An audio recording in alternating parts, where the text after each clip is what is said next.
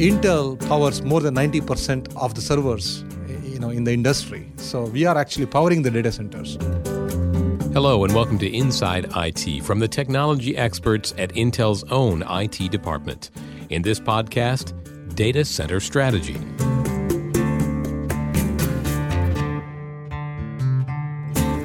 A great person to talk to if you want to talk about the data center is Intel's Sheesha Krishnapura. I'm a senior principal engineer in Intel Information Technology. But not only does Krishnapura work on data center strategy, he's also responsible for Intel Silicon Design Computing Solution breakthroughs, bringing the best possible computing solutions to make the company's silicon design faster. That involves some serious high performance computing. For some of our uh, critical steps in our silicon design, we are running more than 30,000 cores are working together on a one single problem to solve.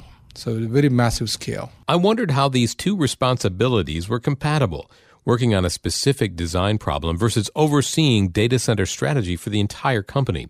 Krishnapura says chipmaker Intel has a lot of IT resources devoted to design. 80% of our servers are in the design. So we have nearly 50,000 servers inside Intel powering the silicon design inside in, in our data centers. So that design need is a strong driver for the overall data center strategy. And Krishnapura's experience with high performance computing brings efficiency to every segment of the data center. The way in which typically the data center is looked into is a data center is just a room or a facility with enough power and cooling where you put your servers, storage, and network gear. Krishnapura says his experience taught him to look holistically at the data center, not just from a facility standpoint, but at the entire vertical stack. Intel IT represents different aspects of the IT industry itself. We do the design computing, which mimics the complex scientific computing or technical computing market segment and we run massive supply chain uh, as well as office productivity tools inside Intel, which we call office and enterprise computing. We have a very big manufacturing facility to manufacture our silicon, and the computing associated with all our fabrication plants is known as manufacturing computing. So this is what we call as DOME: design, office, enterprise, and manufacturing.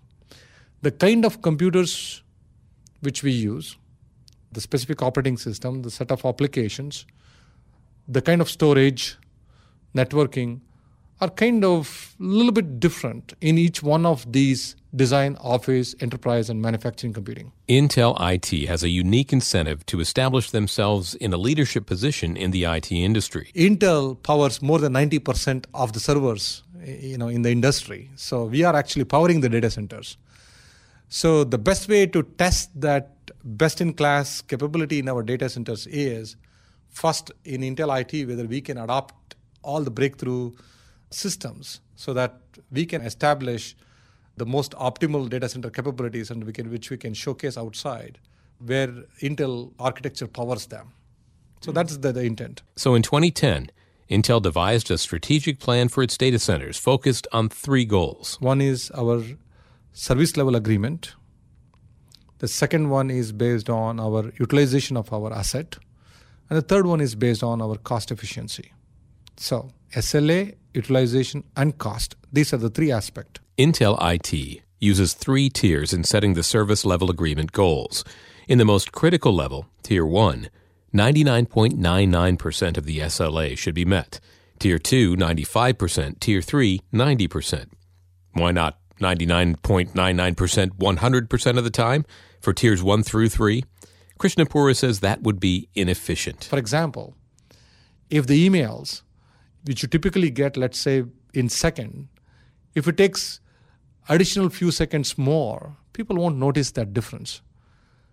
But to make it always email to come in less than a second, if my infrastructure cost needs to go up by 25%, it may not be business efficient. And that's the kind of re- reasoning there on the SLA. The second goal of Intel IT strategic plan is utilization.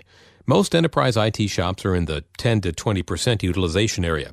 Technical computing about 50 to 60%. Intel decided to be very aggressive here, setting the goal of 80% useful utilization of servers, storage, network, and facilities. The word useful is that if you look at the entire infrastructure, each piece of it has a certain element of usefulness. For example, in a storage, when you buy a, let's say, 100 terabyte storage, I'm just making an example here, that raw storage is not always useful. So only a certain amount of that 100 terabyte what you pay for is useful because of the performance needs, reliability needs.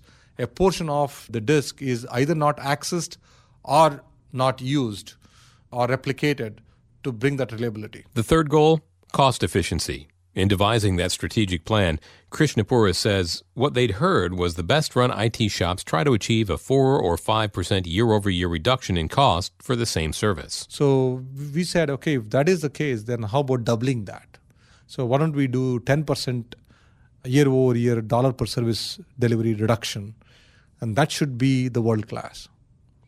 So best in class is not good enough. These are aggressive goals, goals that Intel set while at the same time planning to reduce the number of data center rooms by one third in the next three years. Krishnapura says one way to be sure you're on track is to develop a model of record. If you have to start everything fresh, if Intel is suddenly a 100,000 employee company of this many billions, 50 plus billion dollar revenue, this many number of chip, and if you want to start this, what's the uh, lowest number of data center facilities you would need? What's the lowest number of servers you would need, and the storage and networking and other stuff. This model of record becomes the ideal. You look at where you are and compare it to this ideal, and you can better plan allocation of resources to bridge the gap. So, if you look at uh, this particular dashboard right here, Krishnapura is showing me another key to data center planning and efficiency data center pulse, real time feedback from all the data centers. A data center pulse is a kind of a dashboard, a comprehensive dashboard, an indicator to be able to, in one dashboard, able to see the health of all our data center facilities. Which data center facility is, is closer to running out of space or closer to hitting that power envelope or closer to hitting that cooling envelope, okay, as an example. Mm-hmm. Or if you bring a brand new server the time to the servers land in your shipping yard to you bringing it and provisioning it for the actual use. What's the time it is taking and how well you are doing against your target of reducing that particular time? Your virtualization goals.